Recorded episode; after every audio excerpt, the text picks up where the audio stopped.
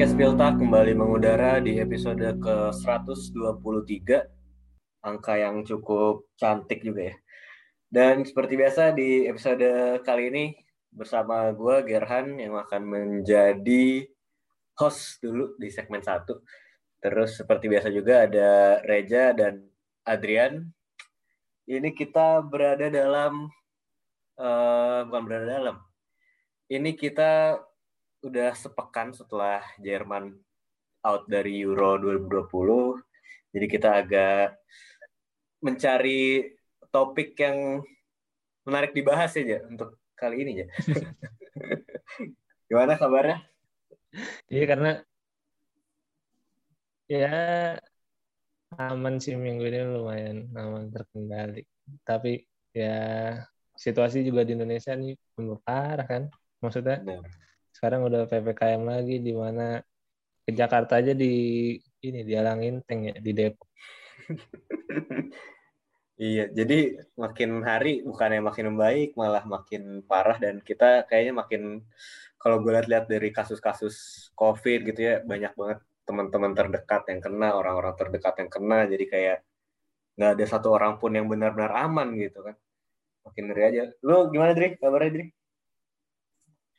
Sama masih aman dan kayaknya kita bakalan lebih sering di rumah ya daripada di luar nih kayaknya bulan ini nih.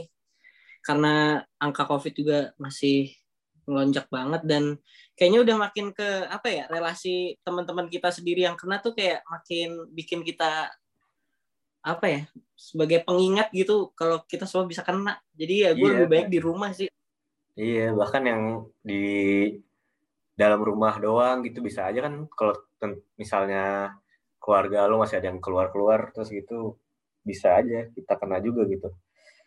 Jadi ya kita di rumah aja dan kita juga udah mulai terbiasa kalau untuk rekaman ya. Tapi untuk beraktivitas ya membiasakan diri. Terus juga kita masih ada hiburan seenggaknya aja di uh, dunia persepak bolaan Euro masih bergulir Cuman kalau dari sepak bola Jerman ini di episode kali ini kita bakal ngomongin apa aja? Karena sebenarnya uh, sepak bola Jerman ini lagi rehat kan sekarang. Uh, beberapa tim udah mulai melakukan pramusim, cuman yang nggak menarik juga bahas pramusim. Jadi ya udah kita kebetulan kemarin baru keluar juga skuad Jerman buat Olimpiade, jadi kita bakal membahas skuad Jerman di Olimpiade dan sejumlah halangan yang dialami sama Stefan Kunz nih buat nyusun tim selama Olimpiade Tokyo nanti. Iya benar. Itu yang pengumuman skuadnya yang sangat luar biasa sih kalau menurut gue nggak cuman admin sosmednya klub-klub Bundesliga ternyata DFB-nya juga kayak gitu berarti udah ya selangkah lebih maju dibandingkan negara-negara Eropa lain ya kali ya. Setelah itu di segmen kedua kita bakal ngebahas ya rumor-rumor transfer yang ada aja kayak biasa.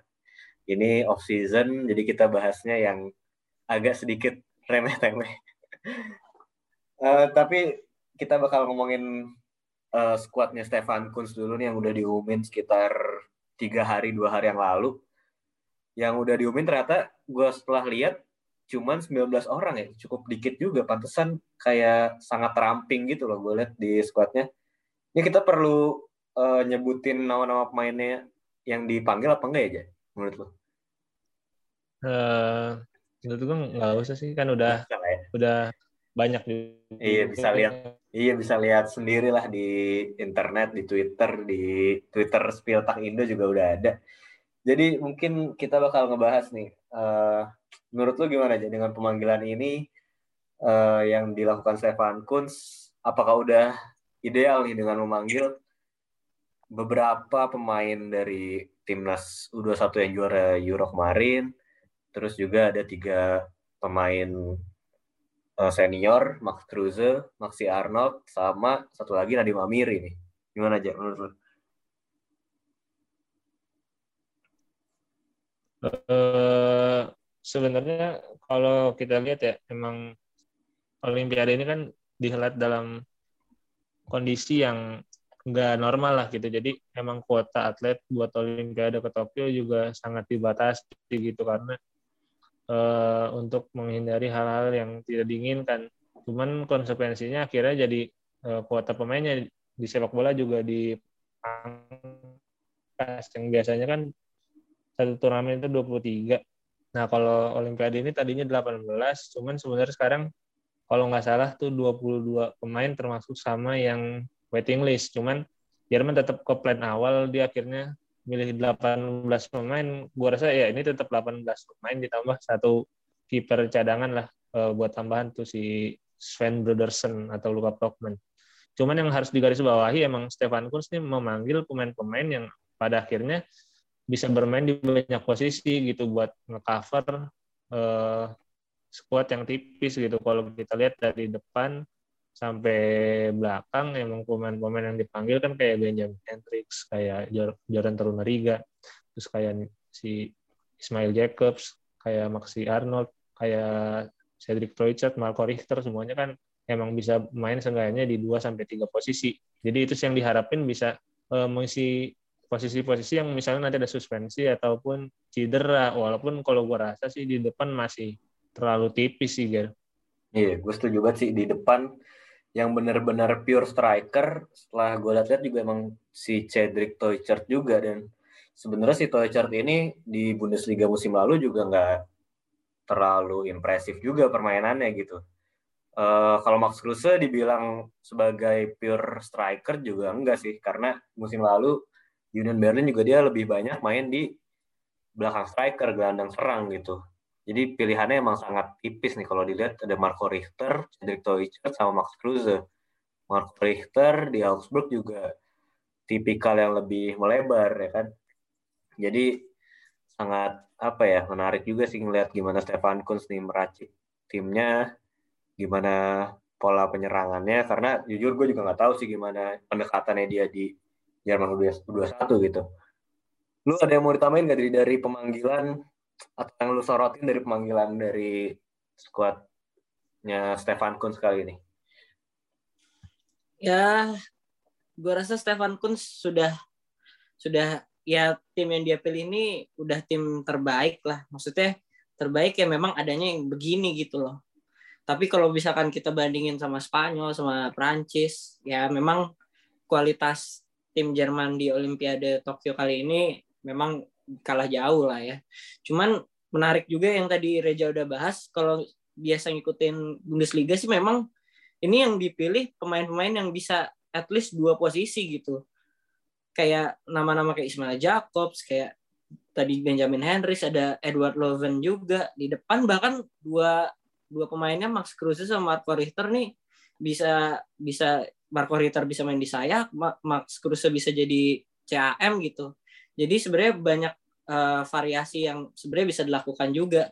Cuman mungkin kalau menyambung dari Euro kali apa tahun ini juga sebenarnya memang Jerman nih kelihatan apa ya kelihatan memang kurang apalagi ada gap antara generasi emas sama generasi yang selanjutnya sih karena kalau kita bandingin sama Spanyol misalnya itu nama-nama yang mentereng kayak Pedri kayak Jesus Vallejo terus ada Pau Torres juga kalau dibolehin juga dipanggil.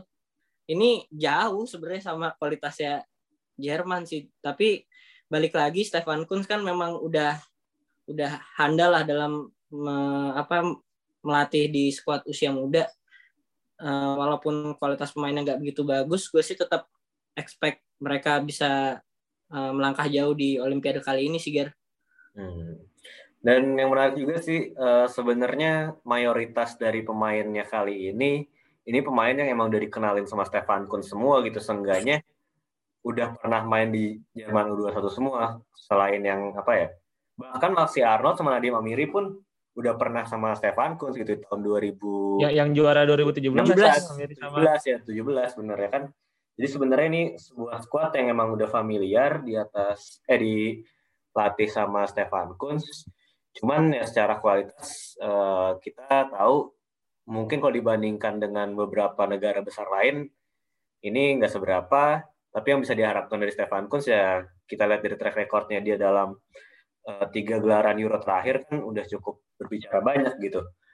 Yang menarik juga nih uh, pemanggilan dari pemain-pemain untuk Olimpiade ini sangat sedikit melibatkan klub-klub besar di Bundesliga gitu.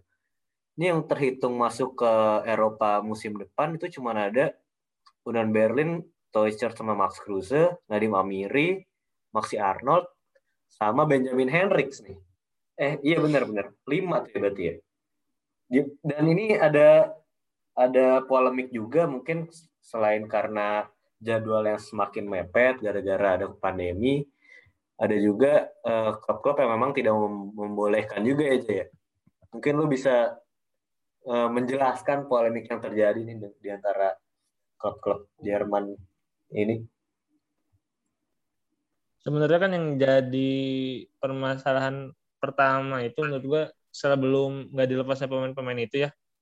Permasalahan pertama karena di di musim panas yang sama si Stefan Kunz ini udah manggil pemain-pemain untuk Euro 21. Menurut gue itu permasalahan uh, utamanya sih. Jadi uh, ketika klub kan emang udah ngelepas tuh pemain-pemain terbaiknya buat Euro 21, mereka ngerasa ya udah nih pemain-pemain yang udah main di Euro 21 kayaknya nggak perlu lagi buat dilepas ke Olimpiade. Akhirnya nama-nama kunci ketika kemarin juara itu kan kayak Felix Nemecha, terus kayak uh, si Wirtz Florian Megrim Berisha, Riddle Baku, Florian Wirtz, terus Adeyemi. Uh, iya Adeyemi. Jadi emang itu akhirnya nggak nggak bisa didapetin sama si Stefan Kunz.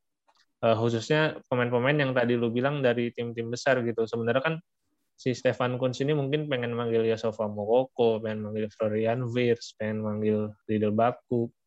Cuman masalahnya ketika persiapannya mepet, mereka nih pengen sebanyak-banyaknya lah pemain untuk masuk ke training camp karena tim-tim besar tadi kecuali Union yang di peringkat 7 eh, enam tim teratas ini kan pelatihnya pelatih baru semua jadi emang butuh pramusim yang komplit butuh pemain yang komplit selama persiapan untuk matangin strategi yang dipengin sama pelatih-pelatih baru itu. Pada akhirnya eh, ini kan jadi serba salah gitu. Gua gua nggak menyalahkan klub nggak menyalahkan di FB cuman emang situasinya aja sebenarnya yang nggak mendukung buat pemain-pemain itu dilepas. Cuman yang disayangin sih menurut gue si Ron Torben Hoffman sih yang kipernya Bayern kan. Di Bayern juga mungkin kiper ketiga kiper keempat. Harusnya di Olimpiade jadi kesempatan sekali seumur hidup buat dia. Cuman gara-gara Neuer baru uh, dari Euro si Nobel dipinjemin ke Monaco terus dua kiper muda lainnya cedera akhirnya ditahan sama Bayern cuman buat nemenin latihan aja sebenarnya. Jadi biar kalau misal latihan game nih ada ada dua kiper nih. Kalau kagak nanti si si Niklas Sula mungkin jadi kiper dadakan gitu kalau kayak main di kampung-kampung kan. Iya iya iya. Iya bener banget sih emang ya secara jadwal juga sebenarnya serba padat dan gue juga setuju sama lu kalau emang beberapa klub banyak yang harus beradaptasi maksudnya uh, dengan pelatih baru dengan skema baru butuh persiapan yang lebih banyak juga Uh, menurut lu gimana Dri dengan adanya COVID ini juga apakah mempengaruhi nih dari tidak mau melepasnya si klub-klub ini pemain-pemainnya nggak boleh dilepas ke timnas untuk Olimpiade nih? Pasti ada pengaruh ya.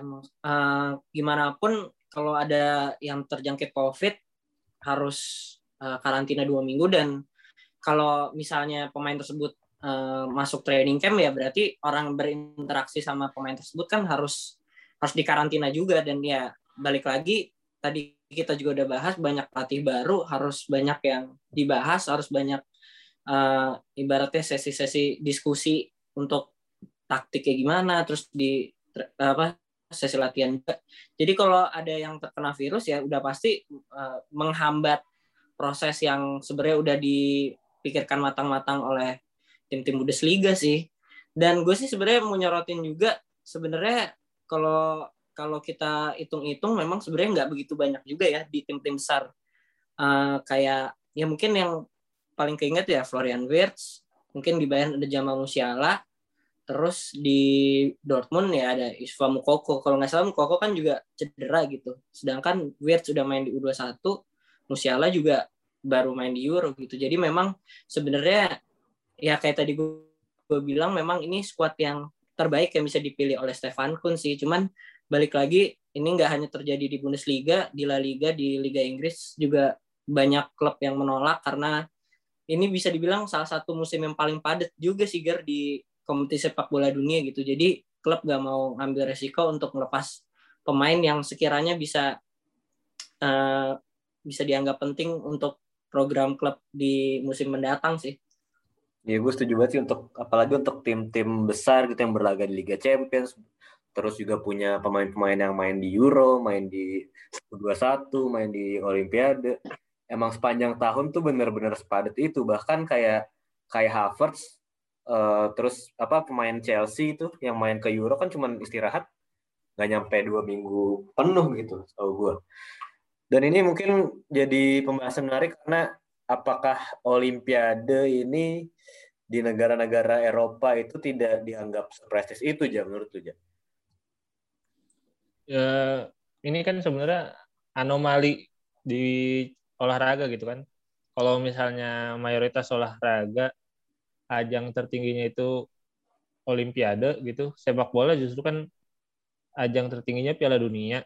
Nah, olimpiade ini nggak tahu nih mau ada di bawahnya Piala Dunia atau bahkan di bawahnya Euro dan Piala Piala Asia, Afrika, Copa America gitu. Karena kalau kita lihat sebenarnya kan bukan cuma Jerman doang yang pemainnya nggak dilepas, tapi beberapa klub lain gitu kayak Prancis dia tuh nggak bisa manggil Badia Sile, Saliba, Kamavinga, Jonathan Ikone gitu. Jadi eh, sama gitu sebenarnya. Terus kayak Mesir bahkan nggak bisa bawa Musala.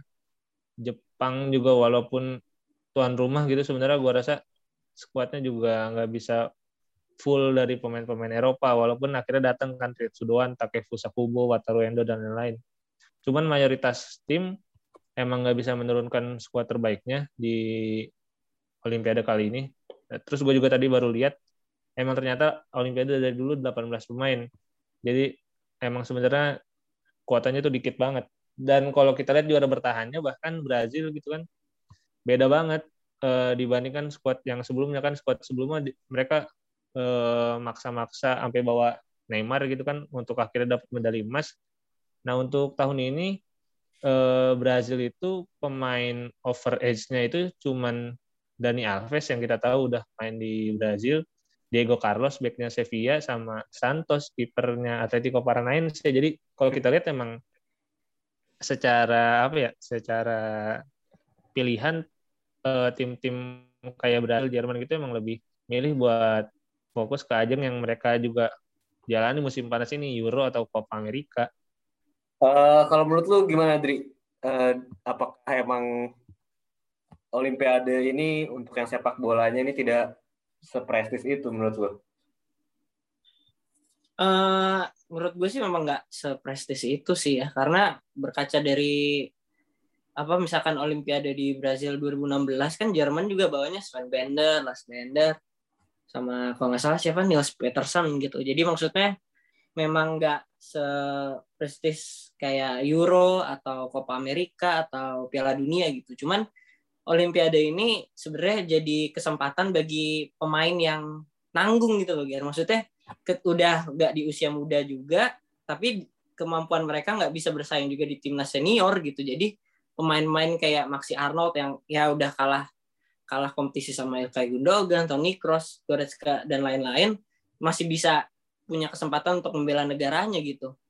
Nah, momen-momen yang begini sebenarnya lebih ke ke co, apa condong ke nilai itunya sih keunikannya itu karena nggak abis itu ya udah pasti kayak Last Bender Sven Bender ya Sven Bender aja nggak udah nggak pernah dipanggil timnas Jerman lagi gitu setelah Olimpiade jadi terkadang uh, Olimpiade ini jadi momen spesial bagi pemain-pemain yang memang ada di levelnya nggak levelnya di tengah-tengah lah gitu. Karena ini mungkin satu-satunya kesempatan bagi mereka untuk uh, membela negaranya gitu. Cuman kalau dari segi prestis sih memang nggak se nggak nggak setara sama kompetisi-kompetisi kayak Euro dan Piala Dunia sih Gar jadi ya makanya kadang klub pun juga males ngasih apa ngelepas pemain karena udah nggak begitu bergengsi tapi ada rawan kena covid lah cedera lah jadi malah rugi ke klubnya lebih banyak tapi prestisnya nggak dapet juga gitu cuman kalau dari pemain sih gimana pun uh, membela negaranya tuh tetap sebuah kebanggaan sih kalau menurut gue. Hmm. Apalagi juga negara-negara Eropa, negara-negara Eropa yang besar ya, juga pasti kan biasanya lebih kuat juga gitu di ajang-ajang cabur-cabur lain di Olimpik gitu. Jadi ya nggak menang di Olimpiade sepak bola ya nggak bukan permasalahan besar. Sedangkan beda lagi mungkin dengan Brazil, dengan Argentina gitu yang emang mengandalkan uh, punya sepak bola yang bagus gitu satu-satunya mungkin. Gue nggak tahu sih apa yang maju di Argentina sama Brazil. Mesir apalagi kan ya salah juga. Tapi itu itu kan sebenarnya uh, salah satu alasan juga tuh apa? Uh, sepak bola mainnya paling lama kan ini sebelum opening udah main. Terus hmm. Uh, orangnya paling banyak salah satu yang paling banyak cuman medalinya tetap satu kan dihitungnya nah, iya. mungkin jadi salah satu perhitungan juga walaupun kalau tadi kata Adri kan sebenarnya kita juga harus melihat dari sudut pandang pemain gitu. Nah, pemain-pemain nanggung ini sebenarnya kalau modelnya 2016 itu sebenarnya Serik Gnabry. Gnabry itu kan yang setelah Olimpiade yeah. akhirnya uh, bagus tuh akhirnya dapat klub yang lebih baik dia pindah ke Bundesliga. Nah, jadi buat pemain-pemain nanggung ini kan ini sebenarnya salah satu ajang buat tunjuk gigi dan kesempatan satu-satunya gitu buat juara bareng timnasnya gitu di level yang lebih tinggi lah dibanding kalau misalnya Euro kan udah satu kan ya timnya juga cuma dikit. Iya. Kalau musim ini mungkin kayak Gianluca Valdsmith, kayak Johnny Burkhardt gitu-gitu kan sebenarnya kita nggak tahu nih pemain-pemain ini bakal kepake lagi nggak di timnas senior buat di ajang World Cup atau Euro. Jadi sangat disayangkan karena Stefan pun juga bilang gitu kalau buat timnas Jerman Olimpiade ini dia harus datang dari klub ke klub terus dia harus ngebujuk satu-satu klub agar bisa ngelepas gitu. Jadi emang sesulit itu buat bikin squad ini kata Stefan Kunz. Kalau kita bandingin sama Spanyol, kenapa akhirnya Spanyol tuh bisa Oyarzabal, Dani Olmo, Pau Torres, Marco Asensio karena di Spanyol itu ada aturan kalau misalnya pemain dipanggil untuk Olimpiade cabur apa pun itu eh, klub mau nggak mau harus melepas gitu biar nggak dapat hukuman makanya Barca kan kemarin juga waduh Pedri ini udah main 120 menit, 120 menit, 120 menit di Euro, akhirnya tetap dipanggil Olimpiade, Barca nggak bisa berbuat banyak juga kan. Hmm, iya benar-benar. Jadi ya semoga aja ada calon-calon bintang baru dari timnas Jerman. Menurut gue sih yang kayaknya mendekati bakal jadi pemain besar sih mungkin Niklas Dors lah ya. Ini bekas main Bayern Munchen, sekarang juga uh, sedang diincar banyak klub Bundesliga dan rumor transfernya ini makin gencar di belakangan ini dia diincar oleh beberapa klub juga. Jadi kita bakal langsung sambungin ke rumor transfer Bundesliga musim 2001-2022 di segmen kedua.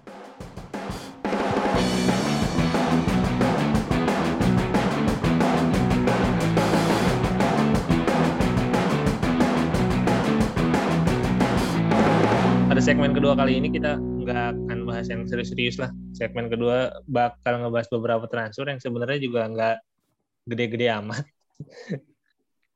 Bridgingnya aja nih Dors ya. Siapa coba? Podcast mana coba yang ngebahas nih Dors ya kan? Iya. Cuman kali ini kita bakal ngebahas uh, mulainya dari Niklas Dors dulu. Uh, pemain yang sebenarnya dulu sempat jadi wonderkid Bayern, cuman karena nggak dapat tempat dia memberanikan diri buat pindah ke Heidenheim di apa Bundesliga 2 terus bagus di Bundesliga 2 dia pindah ke Liga Belgia. Nah puncaknya kemarin ketika main bareng Euro 21 emang canggih banget tuh di tengah bareng Arne Meyer. Kabarnya dia bakal segera pindah ke Augsburg dengan mahar 7 juta euro eh, dua kali lipat ketika dia pindah dari Heidenheim ke Gen dan ini bakal menjadi transfer termahal kedua sepanjang sejarah Augsburg setelah Felix Udokai tahun lalu 8 juta euro. Mungkin lu pengen ngasih pendapat lu nih Gar, tentang Niklas Dors nih pemain yang satu ini yang katanya bakal menggantikan peran Tani Kedira. Uh, menarik sebenarnya Niklas Dors uh, bener kata lu tadi emang sempat menjadi hot prospeknya Bayern Munchen cuma ya kita tahu untuk berada di klub besar bagi pemain muda emang sangat sulit. Bahkan dia sendiri yang bilang kan dia uh, akhirnya lebih baik cabut dari Bayern daripada menyanyiakan waktunya di sana gitu demi untuk berlatih bareng Thiago, bareng Javi Martinez. Tapi kalau nggak main di squad utama yang buat apa gitu kata dia. Bahkan dia sendiri yang bilang untuk uh, ngajak pemain-pemain muda Bayern untuk segera meninggalkan Bayern gitu. Kalau ingin punya karir yang lebih uh, mentereng. Karena ya itu tadi kalau nungguin jam terbangnya tiba ya lo nggak bakal lu menyia-nyiakan banyak waktu. Menurutnya menurut dia gitu.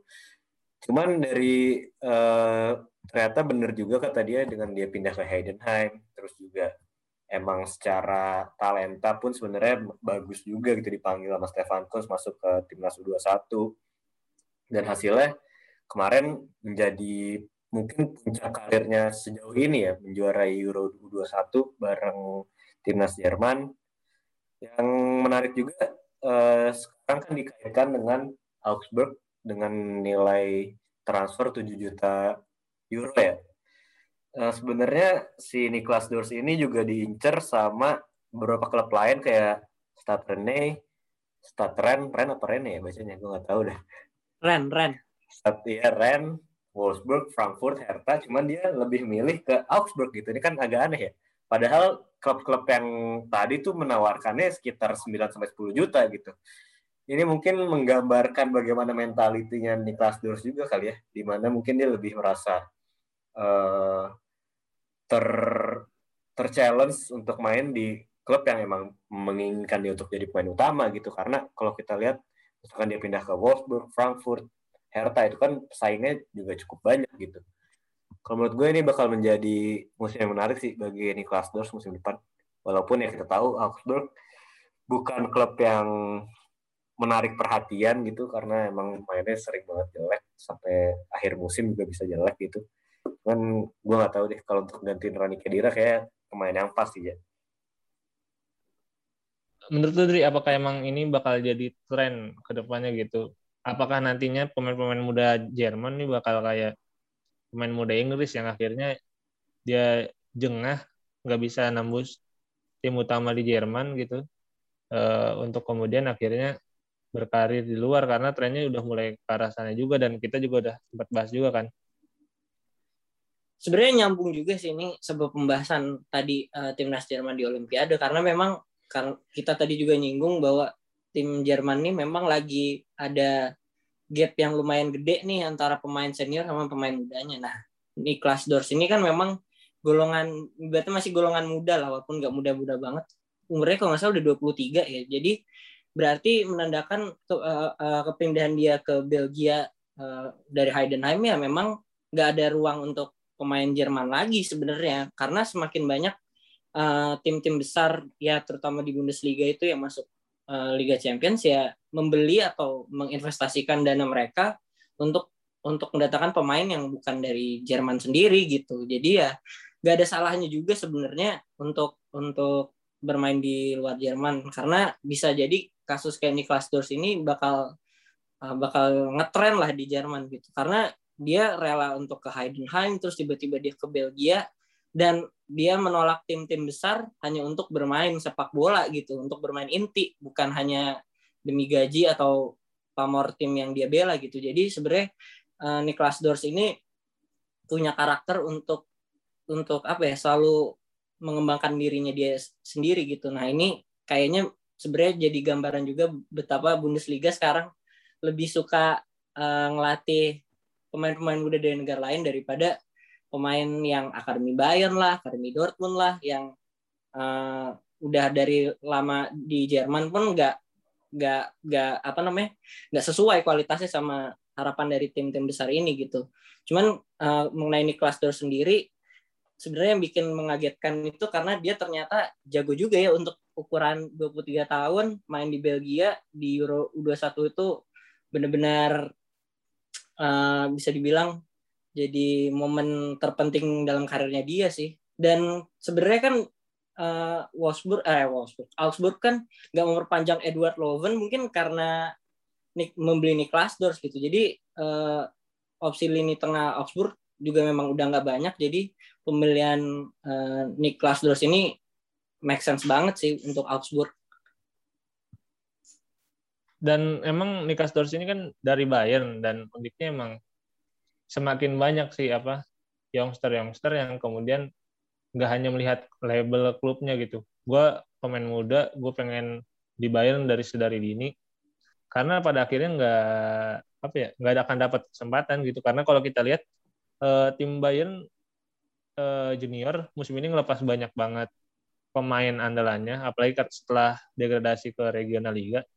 Ada Angelo Stiller ke Hoffenheim, ada Daniel Tuzans ke Freiburg, ada kemarin Lasse Gunter ke Augsburg, terus Sarpet Singh dipinjam, Vital dipinjam, Lars Lukas May dipinjam, Nicolas Kun dipinjam. Jadi emang menurut gua pemain-pemain harus lebih realistis lah. Jadi kalau udah nggak dapet kesempatan, mending pindah. Nah kayak Leonardo Balerdi sebenarnya kan Leonardo Balerdi ini walaupun bukan pemain Jerman, cuman dia entah kenapa nggak pernah mendapat kesempatan yang layak di bawah Lucien Favre Dortmund. Akhirnya eh, pindah akhirnya musim ini secara permanen ke Olympique Marseille. Apakah menurut lu eh, Dortmund ini kehilangan salah satu permatanya nih setelah Balerdi kan pindahnya juga maksudnya nggak nggak gede-gede banget lah nilai transfernya untuk pemain yang udah punya caps di timnas Argentina? Uh, jawaban yang tepatnya sih nggak tahu karena main juga jarang ya gitu. Cuman gue pernah beberapa kali nonton Liga Prancis sih di bawah Jorge Sampaoli, Leonardo Balerdi ini memang dipercaya banget gitu di lini belakang gitu sama Kaletasarnya Kroasia gitu.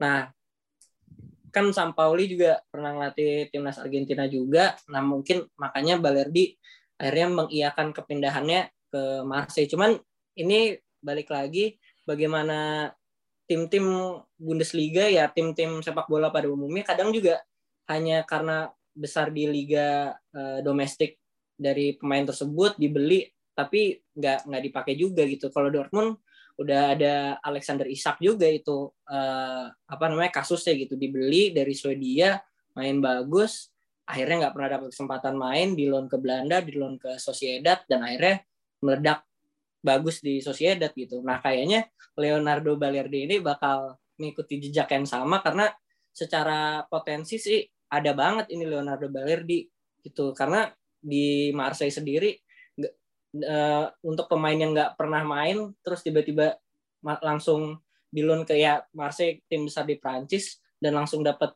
squad inti menurut gue menunjukkan kualitas dari Balerdi itu sendiri sih. Dan yang paling penting sih ja ini rugi berapa juta euro ya kalau nggak salah? Rugi 8 sampai 10 juta euro deh kalau nggak salah dibelinya 15 eh 16 atau 18 juta euro gitu. Jadi udah investasi tapi nggak dipakai dan ujung-ujungnya rugi. Jadi Dortmund menurut gue ya udah hilang pemain hilang duit juga. Jadi ruginya dua kali gitu. Uh, ke pergian Bayern ini kan berarti menyisakan Manuel Akanji dan Axel Zagadou Mats Hummels dan Somaila Bali di back tengahnya Dortmund. Mungkin kalau misalnya udah ada kan ya si Emre Can lah jadi back tengah. Dengan asumsi bakal main 4 back nih Get Marco Rose. Eh Get kan ya. Dengan asumsi bakal main 4 back nih Ger. Marco Rose menurut tuh apakah Dortmund membutuhkan back tengah tambahan karena secara rumor kan yang dirumorin tuh baru lini depan terus tengahnya banyak juga yang dikabarin dan back juga baru dikabarin cuma back kiri Marcel Halstenberg gue nggak ngerti sih apa hal Stanberg bisa main di back tengah dalam formasi 4 back atau enggak. Cuman menurut lu apakah butuh tambahan lagi nih sektor bertahannya Dortmund? Lihat dari sekarang sih sebenarnya untuk klub yang punya target mungkin untuk dua besar terus juga lolos dari fase grup UCL setiap musimnya gitu ya. Dortmund harusnya harus punya backup satu lagi karena kita tahu dan asal Zagadu dan Mats Hummels ini cukup lumayan sering cedera gitu kan apalagi Zaga butuh kemarin berapa bulan nggak main juga setahu gue jadi dan untuk mengandalkan Sumaylar Kuali Bali pemain 17 tahun itu kalau di Liverpool kayak Billy Cometio itu jadi jadi pelapis ketiganya gitu kan. Ini sangat mengkhawatirkan apalagi kita tahu uh, si Marco Ros ini kan memang uh, suka dengan formasi 4 back gitu ya walaupun pernah juga sih tiga back cuman uh, menjadi sangat tipis kalau dilihat sekarang. Uh, melihat uh, rumor sih Marcel Halstenberg sebenarnya cukup apa ya cukup make sense karena memang bisa di center back walaupun itu bukan posisi naturalnya gue gak ngerti juga sih gimana nih Marco Ros bakal mencari-cari uh, PR-nya dia lah untuk di musim depan ini kan karena ya persiapan sebenarnya masih cukup ada lah waktu untuk sebulan lagi gitu sampai sampai liga bergulir gitu menurut gue sih masih ada. Jadi kita tunggu aja sebenarnya pergerakan dari Marco Rossi karena so far masih diam-diam aja mungkin nunggu duit ini dulu duit dari Jadon Sancho turun dulu kan. Jadi angsuran pertama. Kita ya? tunggu ya? aja mungkin bakal iya angsuran pertama 20 juta tuh dibelanjin siapa dulu tuh. Mau back, mau gelandang apa mau penyerang. Eh selain Dortmund yang baru dapat duit dari penjualan Jadon Sancho, ada Eintracht Frankfurt juga yang baru dapat uang dari penjualannya Andre Silva. Walaupun sedikit sebenarnya 23 juta euro, cuman setelah mendatangkan Wore penggantinya secara gratis, uh, Frankfurt ini mulai bergerak juga di bursa transfer. So far mereka dikabarkan sedikit lagi bakal merekrut dua wonderkid. Yang pertama itu Jens Peter Hauge dari AC Milan. Yang kedua itu Jasper Lindstrom dari Brøndby. Uh, dua pemain yang masih muda dan juga uh, attacking minded nih dua-duanya. Menurut lu apakah ini bakal menjadi Frankfurt yang menyenangkan seperti di bawah Adi Hutter nih, karena musim depan kan bakal dilatih sama Oliver Glasner. Uh, gimana ya? Kayaknya bakalan tetap jadi hal yang sulit ya menggantikan Andre Silva karena peranannya mencetak kemarin 29 gol ya kalau nggak salah. Ya top scorer nomor 2 di Bundesliga. Ya pertama diganti Santos Bore sih gue rasa gak begitu bakal nutup ya Cuman balik lagi kalau ngomongin talenta dari Skandinavia nih kadang tricky gitu karena kadang bisa bagus banget, kadang bisa jelek banget gitu. Cuman kalau yang Peter Hauge sebenarnya di dia kan di di mana nih ya? Namanya di Norwegia kan ya? Itu main bagus banget. Akhirnya dibeli AC Milan jarang dapat kesempatan bermain. Tapi sekalinya dikasih kesempatan bermain dia bisa tampil memukau lah gitu. Terutama di Europa League dia cetak 3 gol, tapi sayangnya di Serie A cuma main 18 kali gitu. Nah, gue sih ngelihat pemain uh, sekelas Peter Hauge ini memang butuh uh, kesempatan aja sih, ja. Jadi dia biasa bermain di sisi kiri, cuman yang agak ngebingungin kalau uh, kalau apa namanya Frankfurt main pakai tiga back misalnya Peter Hogan nih ditaruh di mana nih? Apakah ngisi posisi dari Cikamada atau justru malah diproyeksikan jadi left wing back gitu. Nah, ini yang sebenarnya harus harus lebih ditelaah lagi nih mau mau mengeksploitasi Hauge tuh kayak gimana gitu. Sedangkan kalau Jesper Lindstrom sih dari dari kita lihat di media sebenarnya bisa dibilang uh, cukup wonderkid lah ya. Cuman balik lagi liga-liga di Skandinavia kita nggak begitu banyak tahu ya uh, ahliannya dia sebenarnya gimana jadi ya patut ditunggu sih dua dua pemain ini sih kalau bisa di, digunakan dengan baik bakal bakal bisa ngegantiin peran-peran yang ditinggalin uh, ya terutama oleh Andre Silva sih kalau James Peter Hauge sih gua ngedengar nama Hauge dengan Bundesliga kayaknya wah nyambung aja kayaknya cocok nih berdasarkan yeah. feeling gue cocok-cocok aja soalnya kalau di Milan kan juga ya lumayan mainnya walaupun gak inti. Terus kalau Lindstrom sebenarnya gue masih agak ragu sih. Karena pemain Denmark terakhir yang gue rasa bakal bagus ketika pindah ke Bundesliga, so far belum bisa ngebuktiin si Robert Skov. Kalau menurut lu gimana, Ger? Dua pemain ini apakah bisa menemukan uh, batu loncatan di Eintracht Frankfurt? Uh, menarik sih sebenarnya, tapi ini balik lagi ke apa ya implementasinya uh, taktik dari si Oliver Glasner juga. Karena kalau kita lihat musim lalu, emang si Glasner ini suka bermain dengan empat back gitu kan, dan empat tiga tiga atau empat dua tiga satu gitu. Emang punya winger yang tipikalnya bisa dribble, bisa penetrasi, semacam Josip Brekalo dan Renato Steven gitu. Cuman gue nggak tahu nih jujur gue nggak pernah nonton si Peter Hauge gimana, Lindstrom gimana. Tapi Lindstrom tuh gelandang serang ya. Setelah gue lihat tadi. Iya gelandang serang. Gelandang serang. Nah ini sebenarnya agak membingungkan juga sih karena di Frankfurt ini sekarang di berbagai posisi itu lumayan banyak kecuali di sayap gitu ya. di lini tengah eh gelandang serang kan ada Kamada, ada Barkok, ada Amin Yones gitu. Ini kalau misalkan si Lindstrom datang mungkin entah bakal ngegeser atau hanya jadi cadangan gitu. Sementara untuk si Peter Hauge ini gue setuju sama si poinnya Adrian sih apakah bakal memakai skema tiga back yang udah berjalan selama bermusim-musim di Frankfurt atau si Glasner nih berani untuk eksperimen gitu. Karena uh, peran Philip Kostik kan tentu udah nggak bakal diganti-ganti lagi tuh. Si Kostik pasti bakal main di left wing nih. Misalkan si Oliver Glasner pakai eh, empat back gitu. Cuman untuk di sayap kanan gue justru ini menjadi posisi yang sangat sedikit. Mungkin bisa ditaruh di situ sih kalau misalkan Hauge uh, emang pindah ke Frankfurt dan masuk akal jadinya misalkan si Hauge ini diincar sama Glasner gitu sih menurut gue. Kalau feeling gue sih sebenarnya Hauge ini didatengin sebagai antisipasi juga kalau Philip Kostic pindah kan. Karena menurut gue kalau Glasner nih pakai 4 back menurut gue Kostic nggak akan sebagus ketika dia di bawahnya Niko Kovac ataupun Adi Huter. Jadi ya udah daripada nanti nilainya turun, dilepas sekarang lah gitu menurut. Hmm. Terakhir kita bakal ngebahas sedikit tentang Raf Ragnik nih yang baru aja membuat agensi ini agensi sporting director nih absurd banget sebenarnya menurut gue nggak tahu mungkin karena kita belum terbiasa aja gitu atau memang emang beneran absurd gitu jadi Ragnik bikin sporting konsultan dia bisa menjadi sporting director di banyak klub asalkan klub itu uh, memenuhi ininya apa uh, bayarannya aja gitu jadi sporting director bayaran lah sekarang. Gue nggak mau berbicara banyak nih. Gerhan tadi yang udah bikin tweet, mungkin lu bisa jelasin dulu lagi. Jadi ya seperti yang udah dilihat kemarin-kemarin si siapa namanya Ragnik ini kan baru diangkat sama Lokomotif Moskow ya. Jadi Head of Sport and Development gitu. Sebenarnya ini uh, banyak jurnalis Jerman juga kebingungan gitu nih.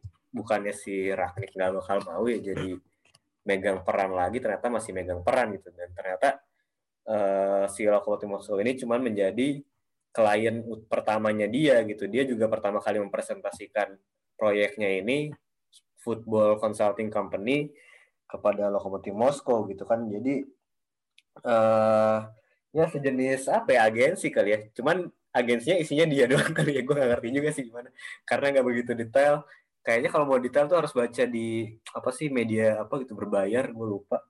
Di situ dijelasin deh pokoknya wawancaranya sama si Ragnik tuh. Cuman ya ya garis besarnya kayak yang lu bilang tadi sih sebenarnya. Si Ragnik ini jadi open untuk mencari klien-klien baru. Misalkan ada yang mau nge-hire dia asalkan uangnya dan visi misinya mungkin sama gitu ya sama si Ragnik ya bisa aja dia menangani uh, banyak gitu. Jadi ini gue nggak tahu sih apakah ini bisa menjadi pergeseran fungsi dari sporting director yang udah ada gitu. Karena bisa aja gitu kan klub-klub eh uh, orang-orang yang emang udah lama berkecimpung di sporting director bikin agensi kayak gini gitu. Misalkan uh, Damian Komoli misalkan gitu. Yang udah pernah nggak di Spurs atau Liverpool dia buka agensi gini kan uh, semakin mendikitkan apa ya lapangan kerja lah. Cuman balik lagi ini emang ke karakternya si Ralf Ragnick yang menurut gue emang sangat apa ya sangat controlling gitu ya. Suka banget ngotak ngatik dari A sampai Z uh, sebuah klub gitu. Di Red Bull juga dia pernah nanganin Bragantino pernah nanganin Leipzig pernah nanganin Salzburg dalam waktu yang bersamaan gitu. Jadi emang ini uh, apa ya over proud juga kayaknya si Ragnick dengan kemampuannya dia jadi dia yakin bisa menangani banyak klub kalau dia emang valuable. Jadi menurut gue menarik sih nunggu ke depannya.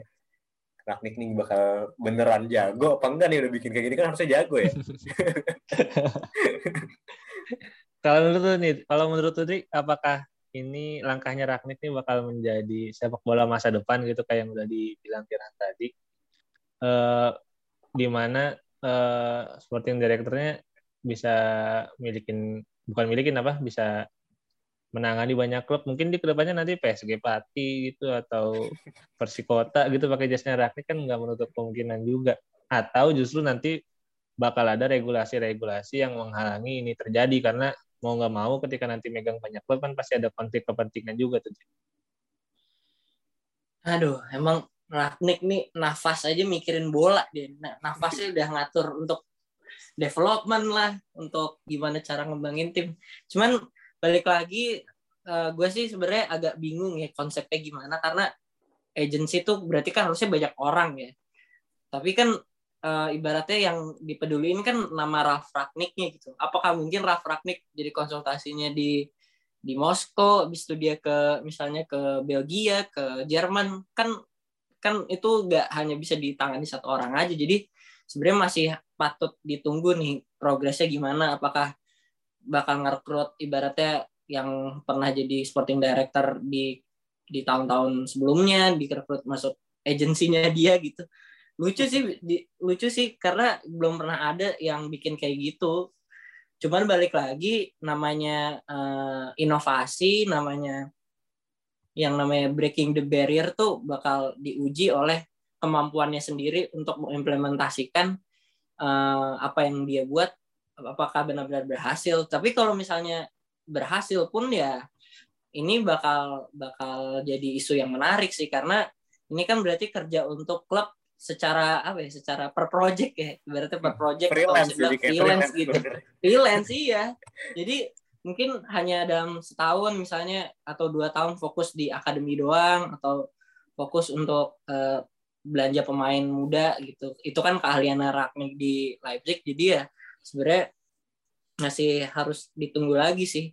Cuman yang menarik memang Ragnik ini PD-nya ini luar biasa ya. Dia ngerasa memang semua orang tuh kalau nanya ibaratnya sosok uh, yang berjasa untuk sepak bola Jerman dia pasti tunjuk tangan tuh. Jadi ya nggak kaget sih untuk melihat ini. Tinggal gimana hasilnya.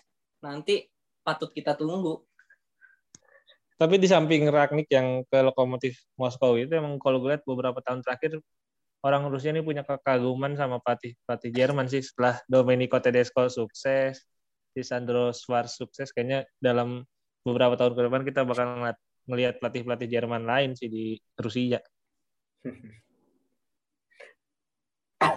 Udah gitu. Ya udah lu udahin dulu. Mungkin uh, episode 1 2 3 nih. Ini bagus nih angkanya nih.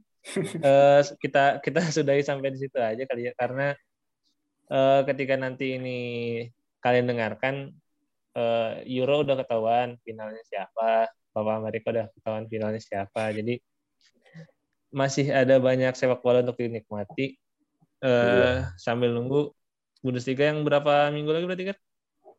Ya, sekitar Bundesliga tuh 15 Agustus tuh berapa tuh hitung sendiri deh. Ya, sebulan lebih dikit lah. Devi ya. Bakal se seminggu sebelumnya ya udah keluar juga. Iya, benar. Kita nonton Bremer SV nanti main di lapangan yang garisnya pemabuk gitu yang tukang garis ya kayaknya. ya, jadi ya bener lah. Jadi nikmatin dulu aja nih liburan sepak bola Jerman. Gak usah terlalu banyak mikirin bola, ntar lu jadi kayak Ralf Ragnik gitu lo mau nanganin klub bola banyak-banyak. gue sih mau sih kalau ada duitnya gitu, kalau gue jago ya. Jadi ya gitu aja di episode kali ini. Gue Geran pamit. Gue Reza pamit. Gue Adrian pamit. Sampai jumpa di episode Piltak berikutnya. Bye.